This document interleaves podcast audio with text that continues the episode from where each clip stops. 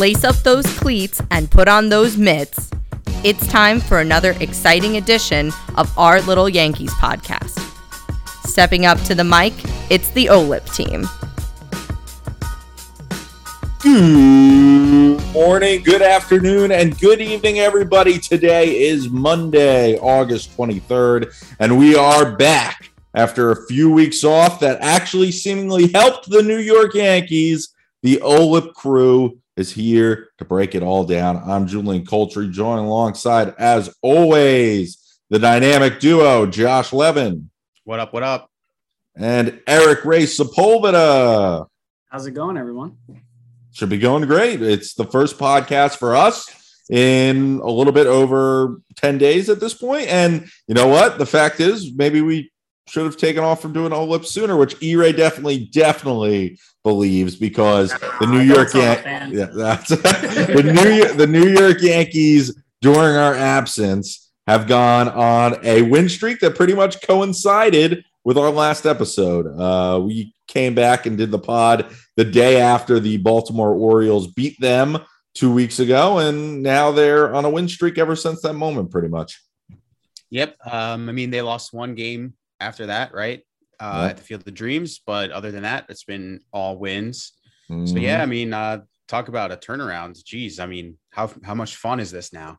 It's unbelievable. I, I mean, it's for for the 2021 New York Yankees, I don't think you could say that there has been a moment in the season in which a they've played as good baseball as this, but have been as entertaining and fun. Now it almost feels almost like they step on the field and have a chance to win every game, as opposed to what it did feel like earlier in the year, which is as soon as they step on the field, they lost. Yeah, I mean, literally every time, I mean, today we're versing a very good team, but every time I want to turn them on every night, I expect them to win. And like you said, Jules, that's so different. Man, I mean, it's, uh, you, we're just so happy now. You know what I mean? Like, this is the team. A loss for words. Yeah, this it really is because this is the team that we expected. And when again, you can go back to that July 4th date where we lost that first game. I think Chapman blew it against the Mets. And then it's like, wow, this season really is toast. And then they had some heartbreakers after that with the Altuve that we all shared together in that bar. And just like all of a sudden, man, this where they're on a nine game winning streak. And I don't I'm not I don't want to say they're they're doing well right now. I'm not gonna say they're back because there's still a big week ahead of us, and I don't want to, you know, get ahead at of. Least you're, at least you're not saying they're back because I'm, I'm pretty sure I, I've tweeted mean, I've tweeted they're back at least six times during this win streak. So. I think you tweet they're back every inning now at this no. Yeah, you're right. I do. hey, it's look. Listen again.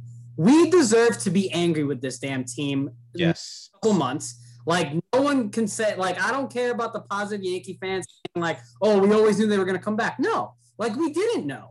And they finally made the moves. And now, hey guys, we can be happy now. We can still be angry back then and still be happy now. Yeah. This is our team. We all want the same thing. And yeah, man, life is good right now as a Yankee. Yeah. And that's I hope it continues. I just want to say that say too, like because I see and I hear a lot of stuff about that, how you know, oh, the Yankee fans, they were so upset, and now look at everything. It's like you are allowed to have an opinion on something in the moment and then also recognize that it could change and that the fact that you know it did change doesn't mean that we were wrong.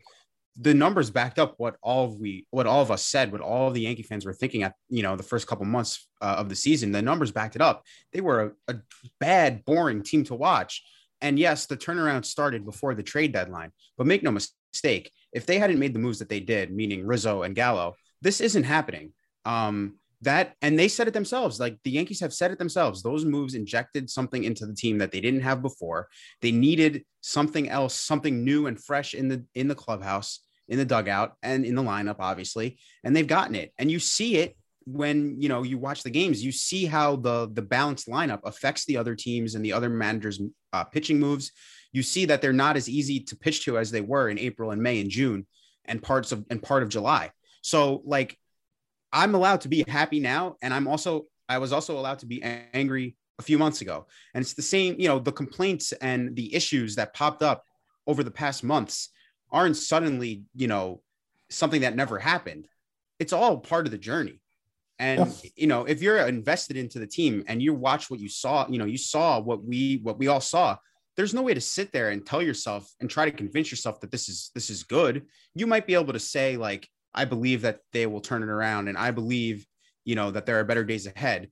And if you're one of those people, credit to you because I wasn't one of those those guys. But at the same time, like I can also recognize the fact that you know I don't think that they're in this position if they didn't make changes. And that's all we were saying. The, the whole beginning part of the season was something needs to change. They need to shake something up. They need to spice it up. And that's what they did. And now here we are.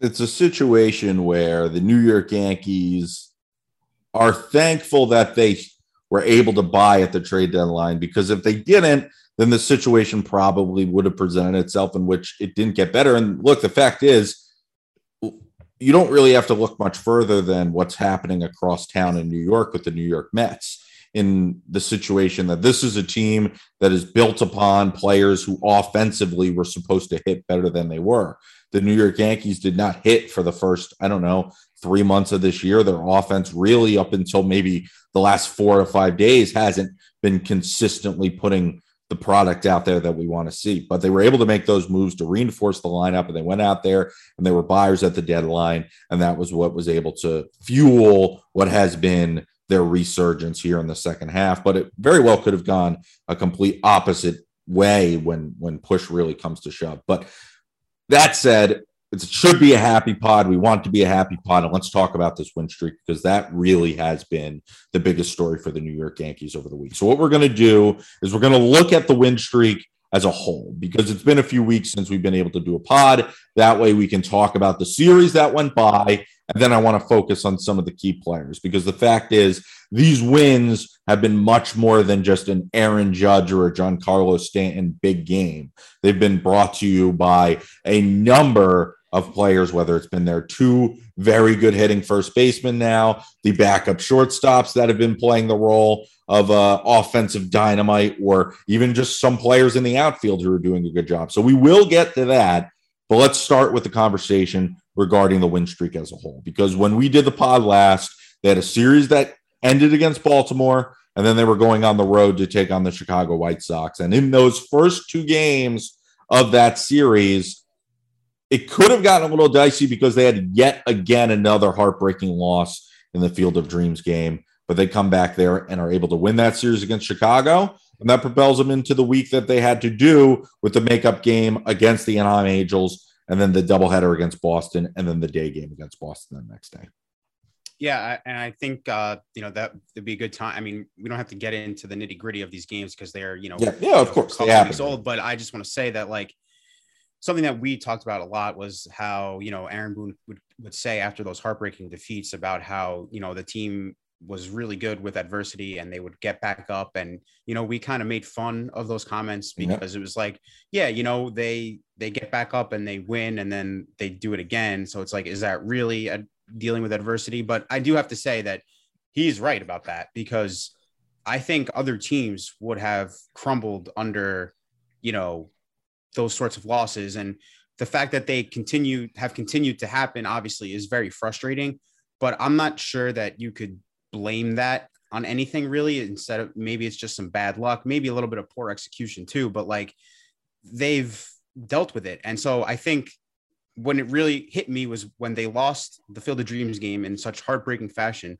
and then they haven't lost since. So it's like okay that was another one of those gut punches and then how did they respond? Well they've won every single game they've played since and now they're in the middle of a game against the braves another team who have won nine in a row.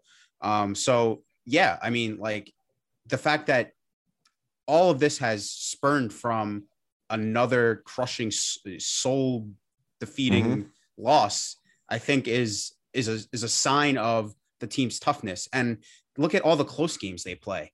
Like they play two and one run games almost on a daily basis and they do well in them for the most part Yeah. so that you know is is putting them in tough situations pl- situations that you would find in playoff games close games late in the ga- late in games Mhm. um, and they're handling it well. And so for me now, I'm starting to look at it as completely different as what I did before, and I'm looking at this now as something that gives me hope for the remainder of the season and hopefully a run in October. Is look at all these close, tough games they've played in, especially late in the season with the hole they dug themselves in. There's a lot of pressure. These games are very important games. These aren't just, you know, any regular run of the mill game. Like these are games that they needed to win and they've done it. And so that makes me confident going act going into the, you know, um, going into the into the rest of the season about what this team could possibly do. Yeah, and I mean, again, the field of, when the field of dreams game happened, and I think like Jules and I were messaging. I mean, the, we were pissed off that our uh, Jules boy Stanton didn't get his big moment because I mean, they did him dirty. They did do him dirty, and they always do, right? But when when Tim Anderson hit that home run and we lost heartbreakingly again, I was pissed for like 10, five minutes, but then I was like, we were used to this. And guys, I think that we haven't mentioned this, these three words, three words? Yeah, three words in a while because it's been that bad. But I think we can mention it again. 2021 season, everything that's happening, it's for, it has to be for the 2021, it's forwards, World Series DVD. It's oh God. we haven't said it, right? We See, I don't want to say it because I'm I'm pretty sure once I got into the the the the motions of saying that early on, that's when all the bad stuff happens. Well, so I haven't brought it up. If, if, this week goes bad, we won't say it. Yeah, then we won't say it again. But you brought it up. But you're right. You're right because the fact is, at least over the last few weeks, the second half World Series DVD where they talk about the world, uh, the trade deadline, bringing in Rizzo, bringing in Gallo, bringing up the guys from the minor leagues. This is going to be the the heart of that uh, 2021 World Series Yankeeography that they do. It's going to be big time. No, but like, uh, yeah. And again, what Josh said, especially like, okay, they lost that first game against the White Sox, but then that Saturday game against the White Sox, literally Chad Green blew it with two outs. Yep. Um, and that could have been a moment where they could have lost another big game, but they bounced back, won it in extra innings. Then they finished the series again on Sunday. And then in the Boston game, um, bases loaded, nobody out. They were on the verge of blowing another game, and Loaisiga buckled down and got out of that inning. And that was that. Then they won the the second night of that game, and then they ended up sweeping the Red Sox after losing a team for the first half of the season has owned you, especially a couple weeks ago in Boston where I was there and they took three out of four from you, literally the same after the deadline, and then and that famous game with Herman where they he lost a no hitter and then they lost that game in another heartbreaking way, and then they took care of business as they always do against Minnesota Twins, which guys I don't know about you, but if the Yankees played the Twins 162 games, that would be a phenomenal night every night. Because man, if I was a Twins fan or even a Twins player, and I'm going into Yankee Stadium, or even when the Yankees come home, it's like you really don't expect to win when you're the no. man. It's been a crazy couple decades, honestly, against the Twins. We just owned them. So they took care of business against the Twins, and yeah, they have two big games uh, today and tomorrow, and another uh, big series this weekend. But yeah, man, the, the last nine games, last two weeks have been phenomenal. The Yankees are doing exactly what they're doing, and it's actually surprising for me to see. As I told you guys, you're probably looking at it too. When you look at the standings, they're they're tied with the White Sox and only one game worse than the Astros. Two teams that have been dominating this whole season, and it's like, man, the Yankees have been so bad, but this recent stretch has stretch has just put them all the way back to the top right now, and it's it's kind of crazy to see, man. It's, it's yeah. Pretty- we we almost buried the lead because the fact is yeah. that the standings is obviously the most important thing right now. With the fact that the New York Yankees are in first place in a wild card and only four and a half entering tonight, Monday, uh, out of first place in the division. And as good as they've been, Tampa's obviously been just as good to keep them at bay. But when you consider that the beginning of July, and we've all seen the standings, they were 10 and a half back of the Boston Red Sox, who were at the time in first place, and they were almost five, I think, out of the wild card. They were able yes. to make up all that ground and be able to put that there. And look, you hope that the result is the same but it is sort of starting to remind me of 2009 where they went 0 8 against Boston. They weren't able to buy a win in those first handful of games there. They did not play good at the beginning of the year. And then obviously they come on strong in the second half. They wound up winning the division. They wound up obviously going on to win the World Series, but it looked at er, as if by time the second half came, by time the second part of the summer rolled around, they figured out how to win the close games that they were losing. And right now, you look at the series against Boston, where you know what their offense showed up, but it wasn't with big homers. It was with some big hits, especially in that first game. It was a one-run game late, or a close game late, where both of the bullpen pitchers who pitched, whether it was Green or whether it was Loaisiga, had to work. And then they were able to find a way to to be able to do what they needed to do to take advantage of three games that they not only had needed to win, but you know, you wanted to win. And that's as, as good as you can get from that perspective. I think um, you know, a lot of times with baseball, like you you really only pay attention to your division, or you know, if you're in the wild card race, you pay attention to that. That's kind of how it's been for us. You know, you look at the American League, the Yankees have the third best record in the American League now. Um, they're only a game behind Houston for the second best record in the in the entire league. So you look at where they were, you know, six, seven weeks ago compared to what they are now, it kind of happened in the blink of an eye, almost to the to the point where, you know, you kind of don't even realize that. You know, the fact they're 20 games over 500. They lost to that the Mets. Uh, they were 41 and 41. And ever since then, they've played 20 games above 500. Um, what's remarkable is that, you know, as well the Yankees have played, especially the last few weeks, the, the Rays have kept pace with them, you know. Um, so that's been frustrating to see that the Yankees haven't really been able to gain much ground in the division. But right now, like I told you guys this, I think it was two weeks ago when the uh, Rays played the Red Sox, and the Rays obviously in first place in the division, the Red Sox in first place in the wild card. I told you guys we have to root for the Rays because we got to get the wild card first before we can worry about the division. And right now, that's the position that the Yankees are in. So we're scoreboard watching the Red Sox every day, every night, and hoping for a, I mean, sorry, the Rays, and hoping for a loss because, you know, we've got the wild card in our back pocket. We've got a huge series against Oakland coming up uh, this weekend, who's right behind us. Um, but, you know, after that, we have our sights set on, on the race. And so that's what we, that's what we really want. But right now, I'm just happy that they're in playoff position. They've got me now thinking about October baseball, which was something that I wouldn't let myself do for the first three, four months of the season. But now here we are, mid, late August. I'm thinking about October. I'm dreaming about those chilly nights in the Bronx or sitting on the couch while they're on the road, uh, stressing out, stressing out, losing my mind with every pitch. And I'm ready for that. And I want that. I'm dreaming about them losing on my birthday again, baby. coming. Keep it coming. This year's the big 30. Let's have a big, big, oh God, I don't even, no, but yeah, Josh. I mean, what exactly they did from that July 4th or 5th um, date a, a few, six weeks ago, whatever, is that the Yankees little slowly by slowly they were they were winning series right yeah that's what we said stack the yeah, series just win series and then we're like we need that big win streak though they yeah. winning three but losing one then losing two then winning two they, but they were still winning series but we wanted that long streak.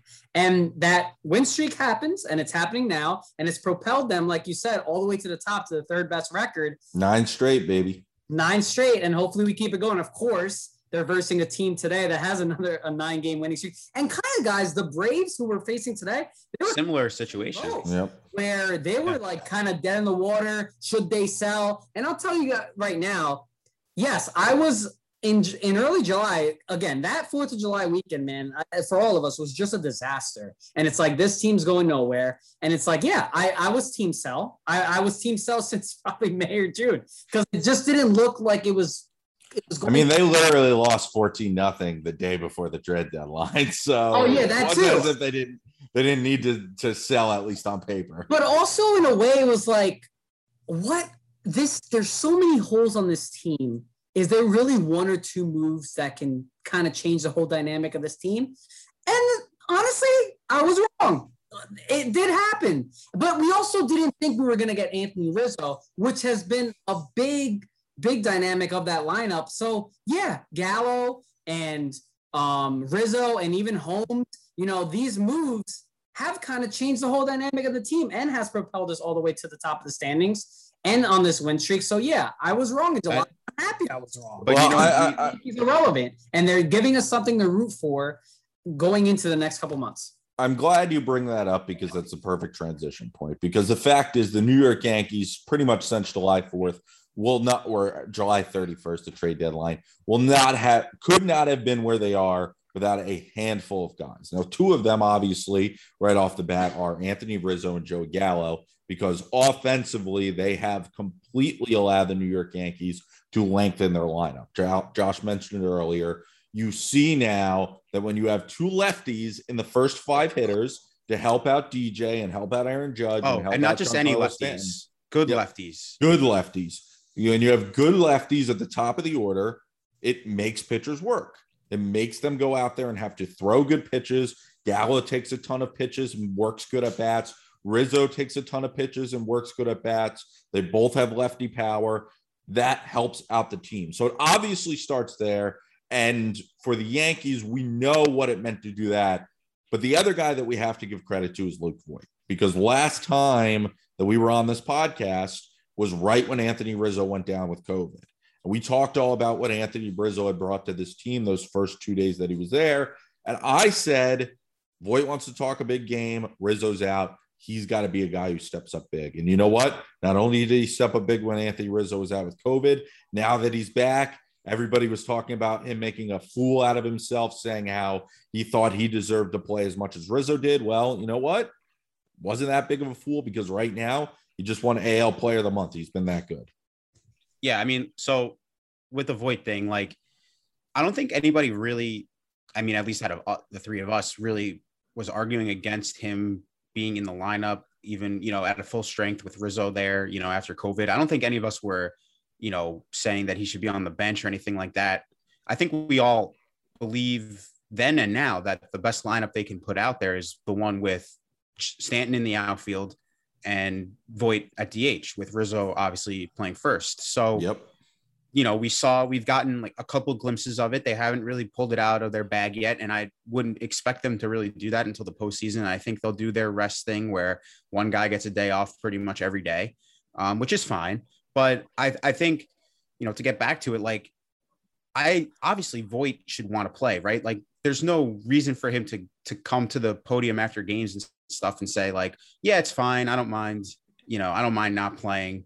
But it's the, the thing that bothered me was he didn't need to bring up Rizzo too. Like he could have just said, yeah, yeah, like I want to especially after you sweep the Red Sox in yeah. a doubleheader. Like I, I want to, and I don't think it really created controversy or anything, and I don't think it was a detrimental no, thing that he said. And obviously, he backed it up with his play the last week. But I think he could have just said like, I want to play, and hopefully, you know, Booney will get me in the lineup as much as possible because I just want to win. I don't yeah. think he needed to say I deserve to play as much as Rizzo because listen, from a pure first base standpoint, no, you don't because he's a better fielder than you are, but you deserve to be in the lineup every day, and you will yeah. be in the lineup, except you know tonight Today, in the yeah. National League Park. But yeah. I don't think, Park. He didn't say, but he didn't say I deserve to play first base. Like he just no. Said, he said I deserve yeah. to play as much as Rizzo, and I don't think. I think the thing that bothered people and the, the controversy of it is mentioning get... another guy's name. I don't think you need to, to oh, say that. Yeah, I think you could just say, I want to play. I hope I'm in the lineup every day. I believe I deserve to be in the lineup every day and I want to win. Yeah. So yeah. you know, I know there was some. I forgot who it was, but I know like there was talk about like some uh, someone on WFAN said he should get benched for that. That was yeah. I mean that's yeah. Uh, it was it was Kim Jones who was filling in for uh, yeah. That's clearly ridiculous. Gray imagine if we imagine if he benched him, he wouldn't have won AL Play of the Week and helped us win some games. But that anyway. and, and that is that is truly the issue. Is is all that aside? Last week he was absolutely a man possessed. He I don't want to say single handedly led them to wins, but he almost single handedly led them to wins because of how good he was offensively, especially against the Twins. Yeah, and I mean, if this is what we needed, I know, I know, if, I know a lot of us like Yankee fans, like when we got Rizzo, or like because we were just hungry to get more pieces that can help this team, right? It's like, okay, Luke Voit. I mean, we love what you did last year, but you've been really injury riddled this year. Like, if we can trade you for something else, then why not do it, right? But now mm-hmm. us wrong, man, and he's proven that he deserves to be in this lineup and he could be a big part of this team. And again, listen, if you're in this lineup and you're going to hit, then we want you on there. Giancarlo just hit a home run. Let's go, your boy. And exactly that. Live. Giancarlo has played better while nothing. And he, that, uh, he has, and that's not a coincidence. It's not a surprise. Yep. He's And hitting we- over 300 since uh since And we talked being an about it, everyday fielder. We said like, is it? We I think we've all agreed that it was a Yankee thing because like a Yankee thing. Yeah, Giancarlo or like yeah, no, Giancarlo would play the field. They were just like they were. I understand the very cost for them. They were baiting him, but now with Luke Voit and Anthony Rizzo, it's like you can't baby Stanton because you're not gonna leave Luke Voit on the bench. You're gonna have to make it work. So and you're in a heated race too. Yep. And you're in a heated race. So these guys have to play. I, I'm Yeah. not sure if you actually heard, uh, but a few days ago on WFAN, Craig Carton had Adam Silver on, and Adam Silver was talking about uh, rest days for players and you know load management, that sort of thing. And he used to talk about how you know nowadays with sports science, a lot of people say like, "Oh, you want them to not go through the routine and stuff like that as a day off." But he said that he remembered talking to Michael Jordan, who used to say that Michael Jordan felt that if you took a day off from practice, he would get hurt because of how his body was conditioned and how he wanted to win. So it almost makes you think that maybe on paper, while the Yankees might say to themselves, like, yes, you're giving him less stuff to do, and therefore his body won't be as brittle, that it just almost makes sense that now that he has to actively stay active 24 7, he has to keep himself on work in the outfield. He has to make sure that his body is in good shape because he's going to be running and, and doing start stop stop motions that yeah he probably would be in a little better shape and wouldn't get these soft tissues issues as much knock on wood right Yeah, I mean, it. You know, remember was it last year when he started going on the bike? Uh, Yeah. in in the in the uh, tunnel in between. it was right near the playoffs Yeah, and so that was a sign to me that it was like the only way that I'm gonna stay ready and healthy and fresh is if my body's moving because I'm a pro athlete and that's what I'm used to doing. I was in the Mhm. major leagues for almost 10 years playing the outfield every day in the National League, you know? And like I get it. The Yankees are invested in him for a very long time and he, you know, got hurt a lot in 2019, missed a lot of games, multiple injuries, carried over a little bit to last year, so they were scared. And I get that. But at a certain point, you know, you kind of see the writing on the wall. You kind of Yeah. can tell that like maybe they need to try something else because, you know, as we said, like things don't work. You need to try new things, try different things. And you also, I feel like this is where we get into that conversation of like everything has a heartbeat, like the numbers and stuff, the science tells you, you know, the rest is important. Keep, keep him fresh, keep him healthy. But at the same time, what is his body saying? You Yeah. know? absolutely Yeah. i agree And and what's great about this is now you know how deep. Of course, when all these guys come back, hopefully healthy, it's like how deep our, our bench is and how deep this lineup is. Is that you can give these these guys this rest. Of course, now it's not. We're hoping they're not going to get in that rest because they're in the middle of a playoff race. But you can sprinkle some one day games here and there, where they're you know what I mean throughout the week where they can like refuel and stuff like that. So yeah, man, I I, I still just I wake up sometimes and and I still think, God damn, Jay Bruce and Mike Ford were. Yep. Jay Bruce was the opening day uh, first baseman, and, And now we have you know Anthony Rizzo and Luke Voit and stuff. I mean, you're right. there early on, but he was hurt all the time. But man, All right, let's give credit to a another New York Yankee who has been doing a good job on the offensive side of things. And look, us three would be the first people to to say that this person for a majority of their Yankee career has been absolutely awful, and that is Tyler Wade. But the fact is, Tyler Wade over the last oh, maybe not a month, but at least the last 10, 15 days since Gleyber Torres went down with an injury, has performed incredibly well. He is hitting the ball. He is playing great defense, which we expect from a guy who plays a majority of positions for them, and they need it, especially the outfield and third base. And oh, yeah, he's getting on base, he's swiping bags, and he's helping to pace the offense in a way that they desperately need. So the fact is, as soon as Gleyber got hurt, you kind of assumed he was going to play a lot, especially with Gio out. He's taking advantage of the opportunities. Oh, he sure is, and and he's showing that he, you know, belongs. And it makes you think if he had gotten that opportunity in the past to play as much as he's played, if this would have happened sooner. And obviously, we're not saying that like the Yankees were wrong for keeping him on the bench all these years. Like he's not as good as you know the guys that they have ahead of him on the depth chart. But at the same time, we were sitting here, what was it, five weeks ago, six weeks ago, saying, why is he in the major leagues? And now we're sitting here saying this guy is a very important part of the team, and I don't know where they would be without him the last few weeks. You know, Yeah. and not only that, but like just from like an entertainment perspective, like he's fun to watch when he's hitting because he will like slap balls. He'll slap balls to the opposite field. Um, he'll pull some balls. He'll do those little bunts down the third baseline. He Mhm. steals bases. He's taking an extra bag. Um, he's a threat to run at any moment. Like if he gets on first base, you might as well just let him go to second because he's going to try to try to steal. And it's fun to watch just as a fan, you know, looking for something entertaining. I like that kind of baseball. And so he's been, along with other guys on the team, very aggressive in that sense. And it's been indispensable, especially like you said, Jules, his his ability to play multiple positions while there have been many injuries and COVID and all this, like it's invaluable. And if he can just hit like even just a little bit, like what he's shown, he'll stay in the majors for a very long time. He'll be an important member of the Yankees for a long time. It's just what we we always knew that he had the ability to affect the game with his speed and play all these positions, but he just never hit. And so we never thought he should have, you know, lasted as long as he did. But now that the bat has come around, we just have to hope that, you know, this is closer to the player that he's going to be for the rest of his career or the rest of his time as a Yankee. And he'll be he'll stick around. And and and it's fun to watch. Yeah.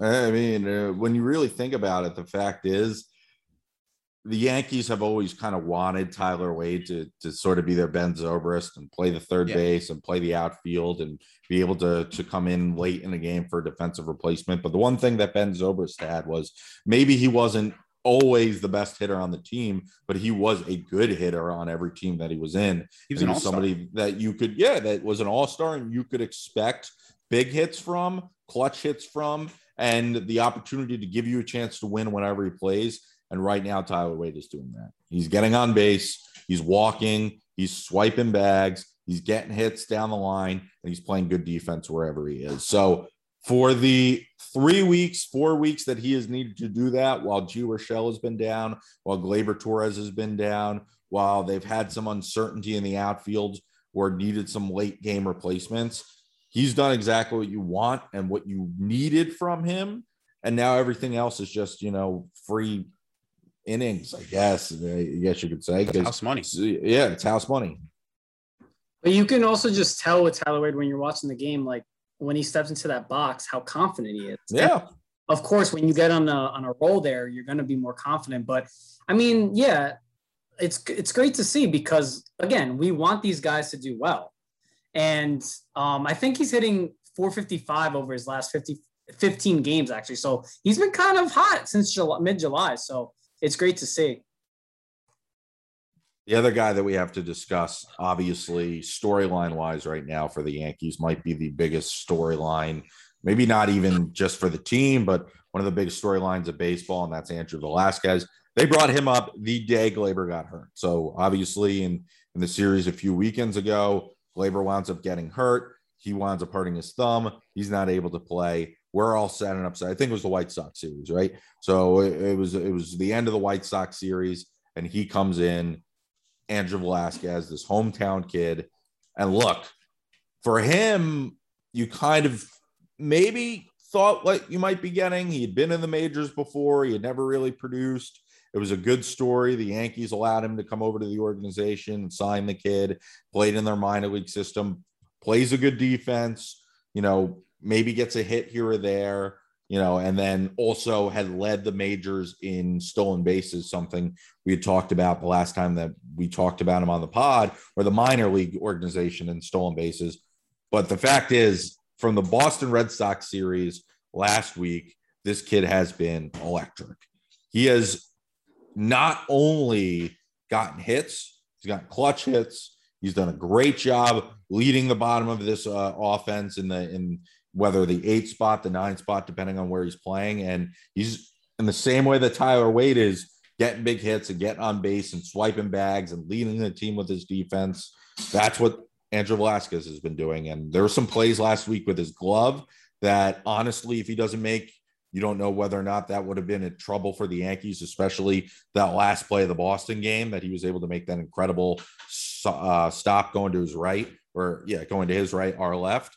And then he also had a big home run in that series this weekend against Minnesota, some big hits in the game versus Boston. So this kid who grew up a Yankee fan is from the Bronx, is staying with his parents right now in the Bronx as he goes to the game, playing the hometown hero. That's all you can ask for.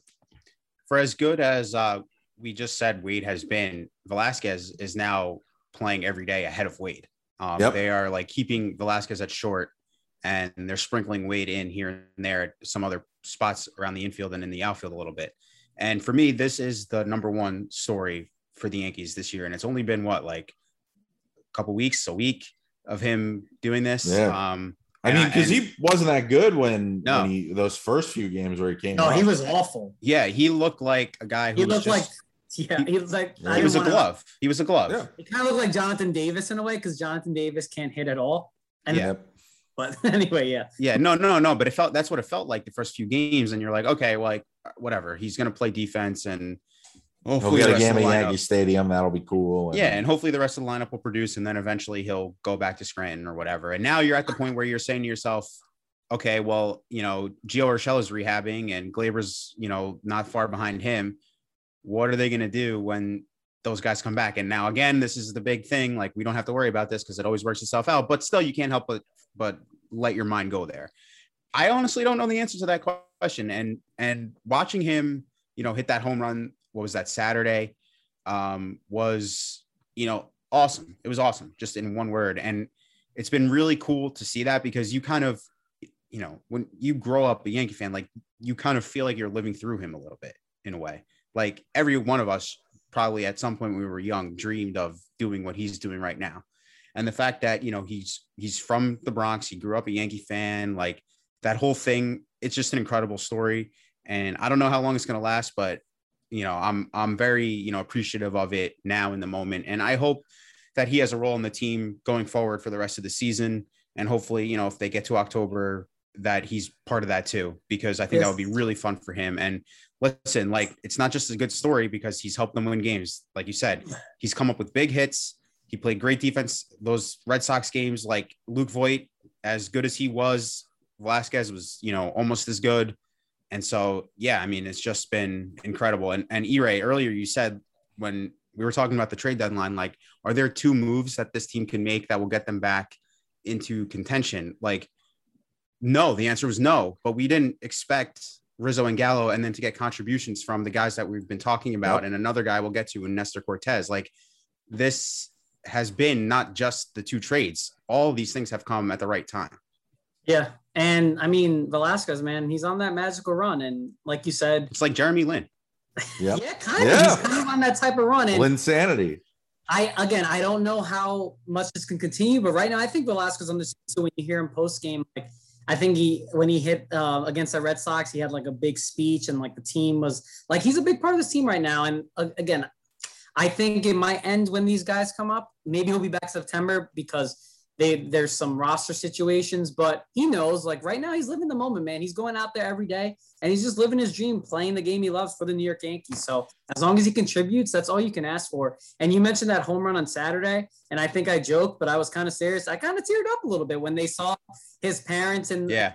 probably his parents and grandparents, his family in the stands. They were crying. I mean, I'm a big crier, so it's no, I am. I'll tell. I'm a big crier, so when I see other people get emotional, like I get emotional, man. That that's that was an emotional moment. It was his first run, right? In literally yep. Yeah. four years, because I think he was with the Rays in the major leagues. But yeah, that was his first big league homer. yeah, first, and I think the fan gave it back to him with nothing. Mhm. Shout out to that Yankee fan. No, it's just a magical run, and if they if this continues and it helps them make the playoffs, because that's the goal, and hopefully win. But no matter what, like you're gonna think we're gonna remember the Andrew Velazquez. He's gonna be part of those like Shawn Chacon or like Aaron Small in 2005, or like so I can't think of any other guys, but like, but yeah, Two things. Thing number one, the speech that he uh, that he discussed, which was awesome, was that he had dreamt of what Yankees Red Sox series would be like as a player, and that this was better than anything he could have dreamt. Obviously, incredible when you think of a kid who grew up a Yankee fan, hated the Red Sox, loved the rivalry growing up, especially since he's around our age. He grew up during the height of of those years with the you know the Boone walk off and 04 and all that stuff. So um, and then number two, I'm sorry, I don't care how good of a guy you are as a ball player. You can't give that ball back without getting anything back for nothing. That and that's what the story said. It wasn't like, oh, he said nothing, but they gave him stuff. He didn't have miscarriage, no, no. Justin. You're kind of You need to ask for something back. I, I, You I'm the nicest asking guy for ever. something. I'm, I'm asking for something. Yeah. I, I mean, I- listen, like if that's me, I'm not gonna give the Yankees a hard time. I'm gonna say you could, yeah, I want him to get the ball back, but can I also- need something. But can I get he- whatever yes. it is, an autograph, a picture, whatever? Like that's you know, I'm asking for that. But I'm not giving them a hard time. But like I agree. My- like My base is at a minimum Legends tickets for a game, uh, and then get to meet the player who you give the ball back to. That's a minimum. If they can't do that for me, for for me giving this ball back, I don't care who the player is. Then, uh, then I'm keeping the ball. I selling agree with you. I agree with you. that, that's that those that's just my philosophy on the situation uh let's get to the next player because we have a little bit of a big series to preview before we move on in the pod but the the next guy is a guy who not only is been instrumental to the new york yankees rise back to the top parts of the standings but really is just the swag king of new york and that is nestor cortes. With his mustache and with his goofy stuff on the mound he is the Yankees' quirky ace, and he has been every second of what the Yankees needed from a guy who they can give the ball to every fifth day and don't need to worry about it because that is essentially what he has been over the last month and a half, two months. Yeah, I mean, he's crept himself into the conversation of who's getting a playoff start if they're in the you know in the Mhm. division series. Um, and like you're kind of crazy if you don't want him involved in that somehow. Yeah. You know, I want to Um, pitch it after Cole. I remember, Cole game like, one. What he got him called up two. in like June or so, or uh, maybe it was late May. Um, and you know he was used in mop up duty, long relief, stuff like that. But he pitched so well that you know he sort of elevated himself higher up onto the you know circle of trust. And then injuries happen, and he's starting games, and then you know he's he's opening games, and all of a sudden this guy's pitching in the fifth inning, and he's not giving up runs, and then all of a sudden he's going into the sixth inning, and then last weekend he's pitching it, he's you know into the seventh inning, two runs, seven strikeouts, and you're like, okay, like this, he has a two and a half ERA. Um, you know, he's been doing it's it's been long enough of a time to to say that you know it's probably not a fluke, and you know everyone knows how much I love Gerrit Cole, but he is so much fun to watch, like even more so than other guys, just because he's so different from everyone else. Nasty and, Nate uh, the or Nasty the, Nestor. Nasty, Nasty Nestor, like, the funky windup, the the art, the the weird sidearm arm angle that he'll give you at times, or the the quick pitches. Like it's just it's old school, and it's cool how He's a different. character, man. Yeah, He's a and it- It, he kind of fits, like he fits the part that he plays as a player, and it's awesome. And the contribution is, I mean, ir- irreplaceable. I don't even know where they would be without that. And that's an, you know just another guy that like when you say to yourself, the Yankee, uh, you know, oh, in the beginning of July, the Yankees are going to need a pitcher, an outfielder, whatever. Like, okay, but yeah, like they, yes, but Nestor Cortes is the pitcher, you know, Luis Gil is the pitcher. Like these guys that came from nothing, came from nowhere, that we didn't see, you know, factoring in are very important. And like you talk about all these guys that we've talked about so far, the number one person on the list in terms of their contribution meaning the most to the team is Nestor Cortes Yeah. because they're now four starting pitchers deep and they still have Kluber on the mend. They still have Germán on the mend. So like Savvy. Sevy maybe, but you know, whatever. Know. Like Sevy's maybe he's in the bullpen. Yeah. Maybe we don't see him, whatever. But like the point is, like the Yankees are four starters deep, five starters really with Gil. Um, and Nestor Cortez is, you know, having as good of a season as any of them. Yeah. Guys, I I have I have a I, I bought a nasty Nestor shirt. That's how much Yeah. I believe in this guy. And how can you not? I mean, you see it uh, a couple games ago where all the pitchers were wearing their nasty Nestor shirt. Except Gerrit Cole, apparently. Yeah. I think Gerrit Cole was wearing it earlier, but he I saw him with it on, but for the picture he was. I know that that maybe, Maybe some, it got all sweaty or something. It was yeah, hot. maybe. I'm surprised Chapman wasn't already in it. Probably that's probably his third shirt he was wearing. But um, yeah, man, dude, the Yankees starters have a 2.85 ERA in their last 42 starts. What? They have one of the best. They have one of the best pitching staffs in baseball. yeah, and that's I mean that's why they are back to where they they are right now. So hopefully it just continues. But man, what is so, like again, like you said, um, Josh, it, everything works itself out. And so far, you know, the COVID situations were were not great at the time, but it's opened our eyes to, you know, Luis Gil, giving Nestor Cortes more opportunities to pitch and shut people down.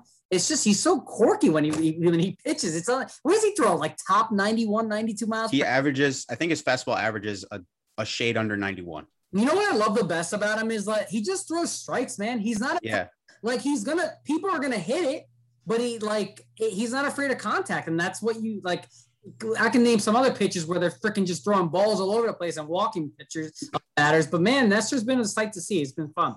I was listening to uh, Talking Yanks this morning, and Trevor Plouffe was on today, and he was talking about Nestor, and he was saying like the reason why he's effective is because he's so different from other starters that you know players are used to facing that he makes you think as a hit, like as a hitter, he makes you think, and the last thing you want to be doing while you're hitting is thinking, Thinking. because you know you don't want to get so far into your head.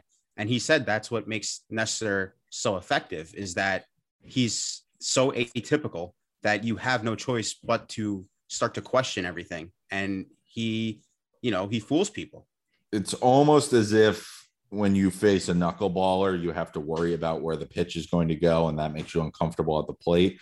Well, just take the emotion of facing a knuckleballer and put it with somebody who actually knows how to throw the ball, and that's almost what you're getting there. Somebody who, like you said, like Trevor Plouffe mentioned, is going to make you earn your at bats because you're going to have to understand what it is that you're going up there and facing, and that's a huge, huge benefit.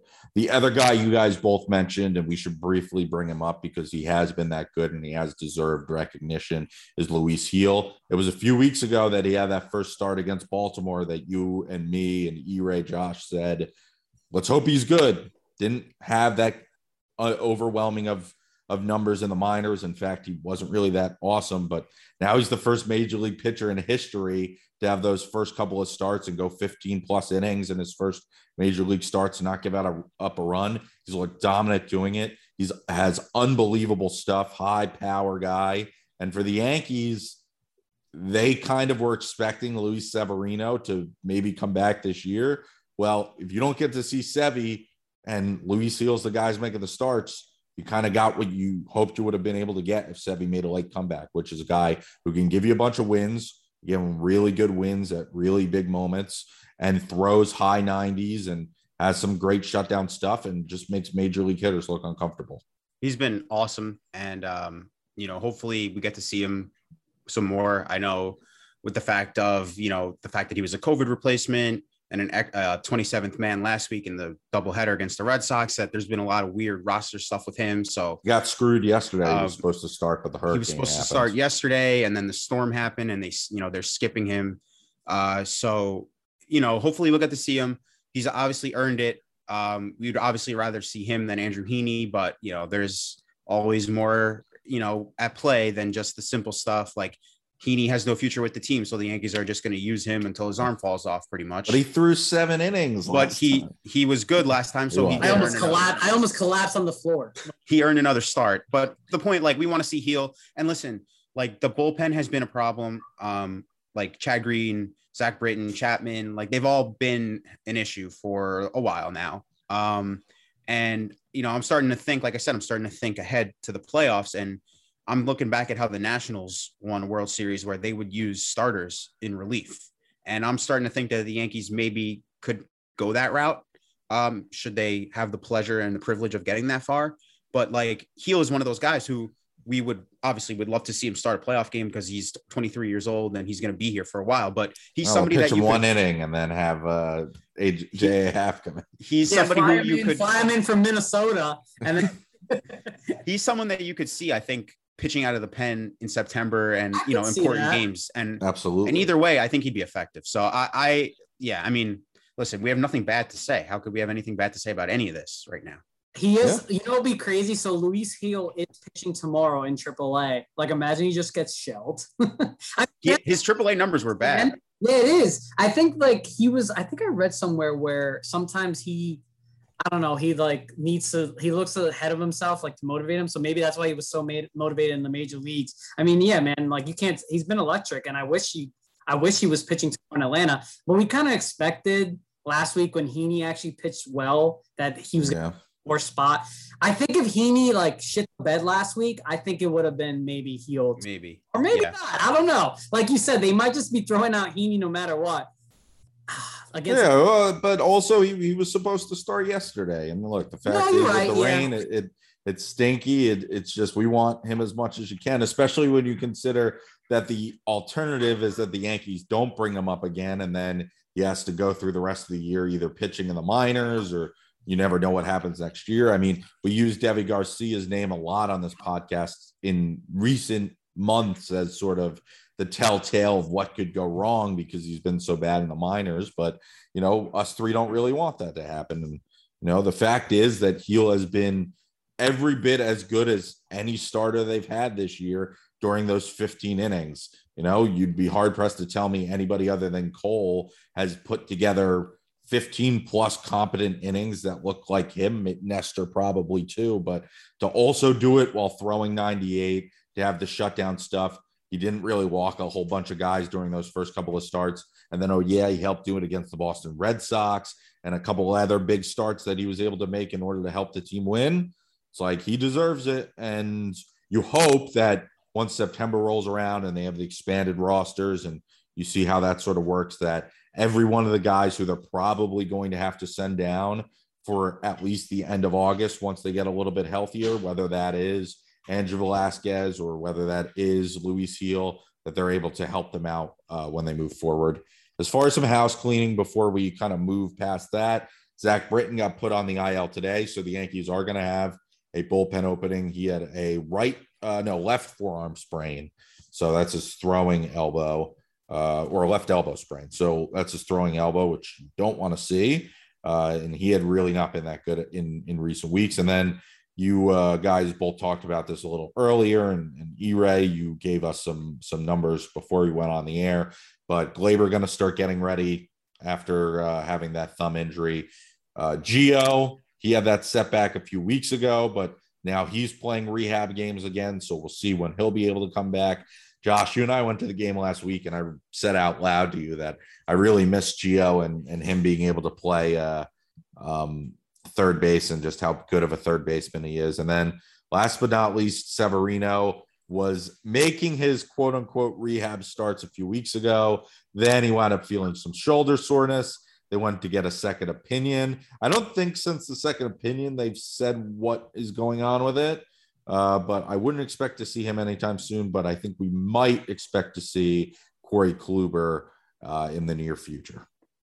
Yes, um, I think Kluber seems. I mean, he's he hasn't pitched well in his two rehab starts. He's got another one, I believe it's tomorrow.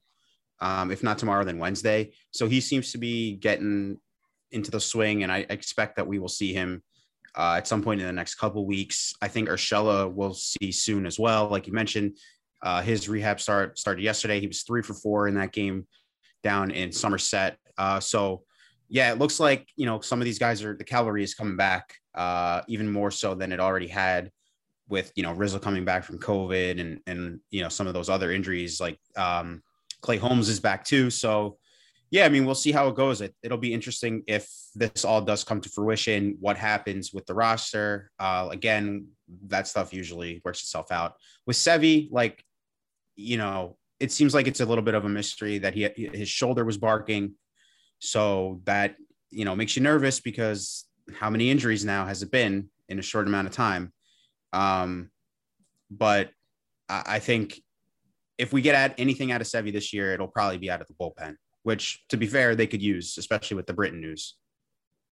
I agree 100%. So that's what's going on with the uh with the housekeeping from the injured perspective. And then for the prospects perspective, Anthony Volpe, the Yankees' new number 1 prospect. He passes Jasson Dominguez because he has just been absolutely tearing the cover off the ball, which you know what? I'm a little happy about. Let's keep Jasson the Martian under the radar. So that way, when he explodes onto the scene as our new center fielder, we can all be hyped about what he can do. Uh, yeah, I mean, listen, like it's shocking to see Volpe Volpe leap above Dominguez because the hype for Dominguez is insane. He's barely played and whatever. Um, Volpe, he was in the Future Stars game. Yeah, and Volpe, Volpe, I don't think made it there. He wasn't, and he wasn't. I don't think He think wasn't anywhere. He wasn't, wasn't, even like charting you know, or something. Yeah, I mean, he was obviously he was a first round pick, so it's not like he was a complete, you know, nothing, Well, no yeah. name bum. But like this wasn't expected, and I don't think it was expected this quickly because he was drafted in 2019, and last year there was no minor league season. So He, he honestly, he's been killing it so much in high A right now. He could have probably been in double A. Like, but they have Peraza.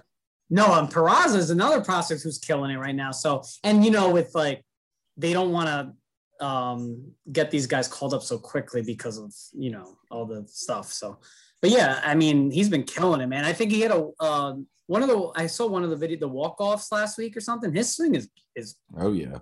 His swing is pretty, and I'm excited, man, for hopefully, again, he can keep it going.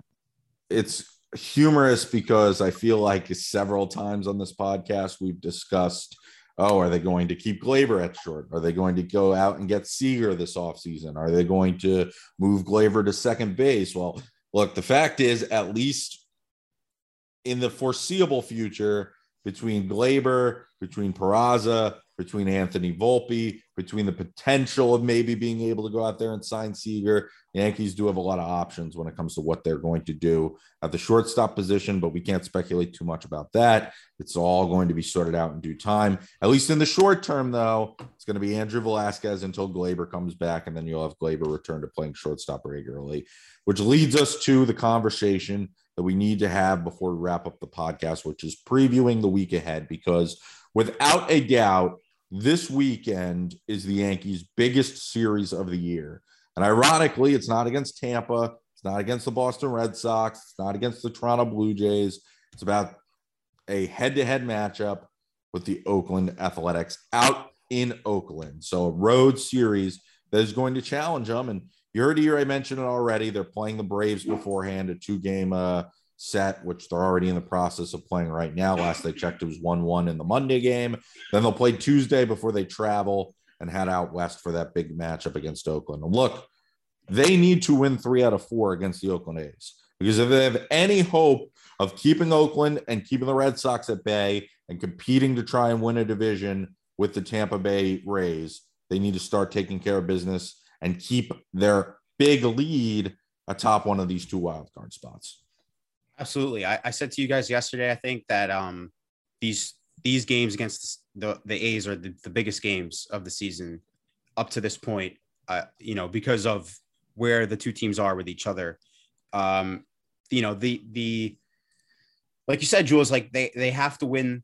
I think they have to win the series just to you know make sure that they continue to grow their lead um, in the wild card race, but also to make sure that they keep Tampa within striking distance, but also hold off the Red Sox.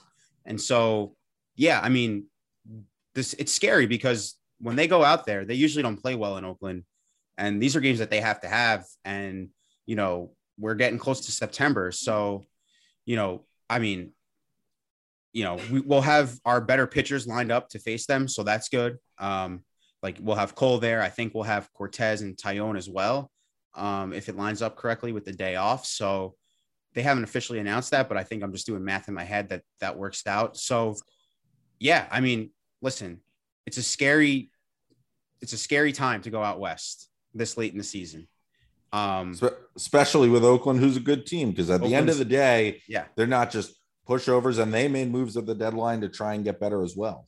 Absolutely. And one of those guys was Starling Marte, who the Yankees were, you know, we were looking at for the Yankees, and he's been a big, a big help for them. Um, yeah, I mean, they played well against the A's in June when they came to the stadium. Um, but obviously it's different now. The Yankees are a different team. The A's are a little bit different too. So uh, big, big important games for the Yankees ahead. I think ideally, you know, we want to see them take three out of four. But to be honest with you, if they split with them and keep things sort of um, on the same pl- place that they are right now in the standings, I think we'll we'll end up being okay with it. But obviously, we want to see them win the series. But the most important part of this all is just to make sure that you keep pace with what they are, you know, doing right now in the wild card race. So if you take two out of four, you know, everything kind of evens out. So, but yeah, I mean, we got to stay up late to watch these games now. Not so me. I'm not happy about that. Not you because you're overnight. Not, not me either, because I'm going to be in Alaska. Oh, that's right. Oh, so it's just wow. me. It's just me who has to stay up late. It's Well, the weekend, Josh. At least it's a week, not Thursday night. Thursday night. I, I I was actually going to say that I feel like I didn't get the true West Coast experience this year yeah. because when they were on the West Coast last time, the Seattle games were were not really that late. I think they had two day games Yeah. in Seattle, and and then they uh the Angels game they stunk so bad that I didn't really care about it uh, that much, and now and now now this one I'm actually an hour behind them since it's an hour extra when I'm in Alaska wow. or the West Coast. So, So it's early- I'm it's an gonna, early it's gonna game be even you. earlier. Wow. Let's all just go to Alaska when the and they're nine Uh, o'clock games too. So Yeah. nine. it- Nine it- so it's really a five o'clock baseball game as Oh opposed to a shit! ten o'clock Wow. five hour swing. So Jules is Jules is in Happy Land there. I hit the jackpot with it. no, but Uh, I mean, you guys both said it. Just continue to win series, and I just want to say the Rays. I mean, it's because they're, they're facing the Orioles this weekend, so you know we have a there. That's probably three wins honestly for the Rays because the Orioles have been so damn bad. What they, I think they lost like 18 in a row or something like that. they haven't won since the game we went to Yeah, of course, the one we went to. with I the cat. also like yeah boston oakland but you gotta the other teams too but if again if you just win your games it doesn't matter what the other team's doing like seattle's three and a half toronto's five games The- toronto's been scuffling a little bit but they do have 12 more games with baltimore this season so yeah no matter what right now you're at the top you want to stay at the top of the wild card if you're gonna not win a division you want the home game at the wild card game so yeah man just keep winning games winning series if you can but this I week that this week's going to be a, a tough stretch, especially I thi- tonight, the Braves.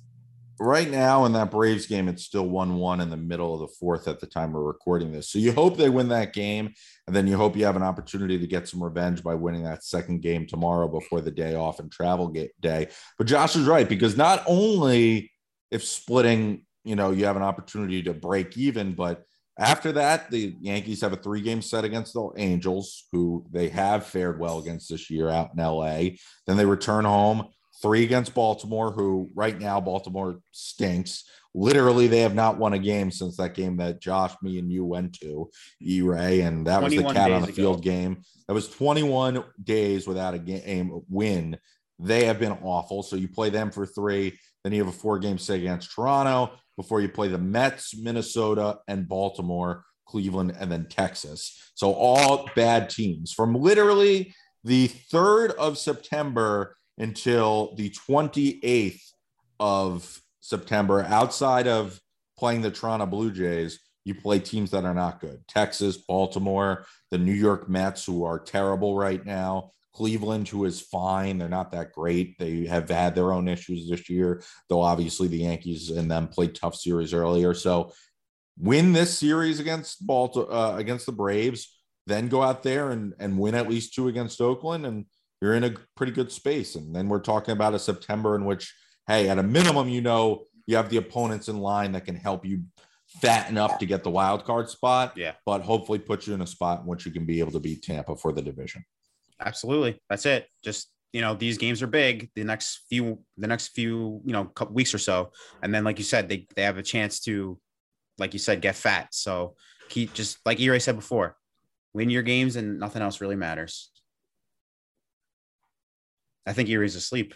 No, I'm watching. Um, so yeah, I mean, I have nothing else to say except Papa, my Papas of the week, and I'm going to give two because we didn't have last week. Ah, So of course, I think you guys probably know the names. We got to give it to the kid from the Bronx, Andrew Velazquez, as one, and then you also have to give it to Luke Voit, who is a man possessed right now. So those are my two, and Josh won't give it two because it's my gimmick. So no, I'm kidding. Josh, do you think you did two just so that you didn't I do. a chance to pick one of those people? I do, but I don't I should give two though? Uh, we weren't here a week, and I create fair. it's my. I mean, you weren't I'm here for like what- three straight weeks.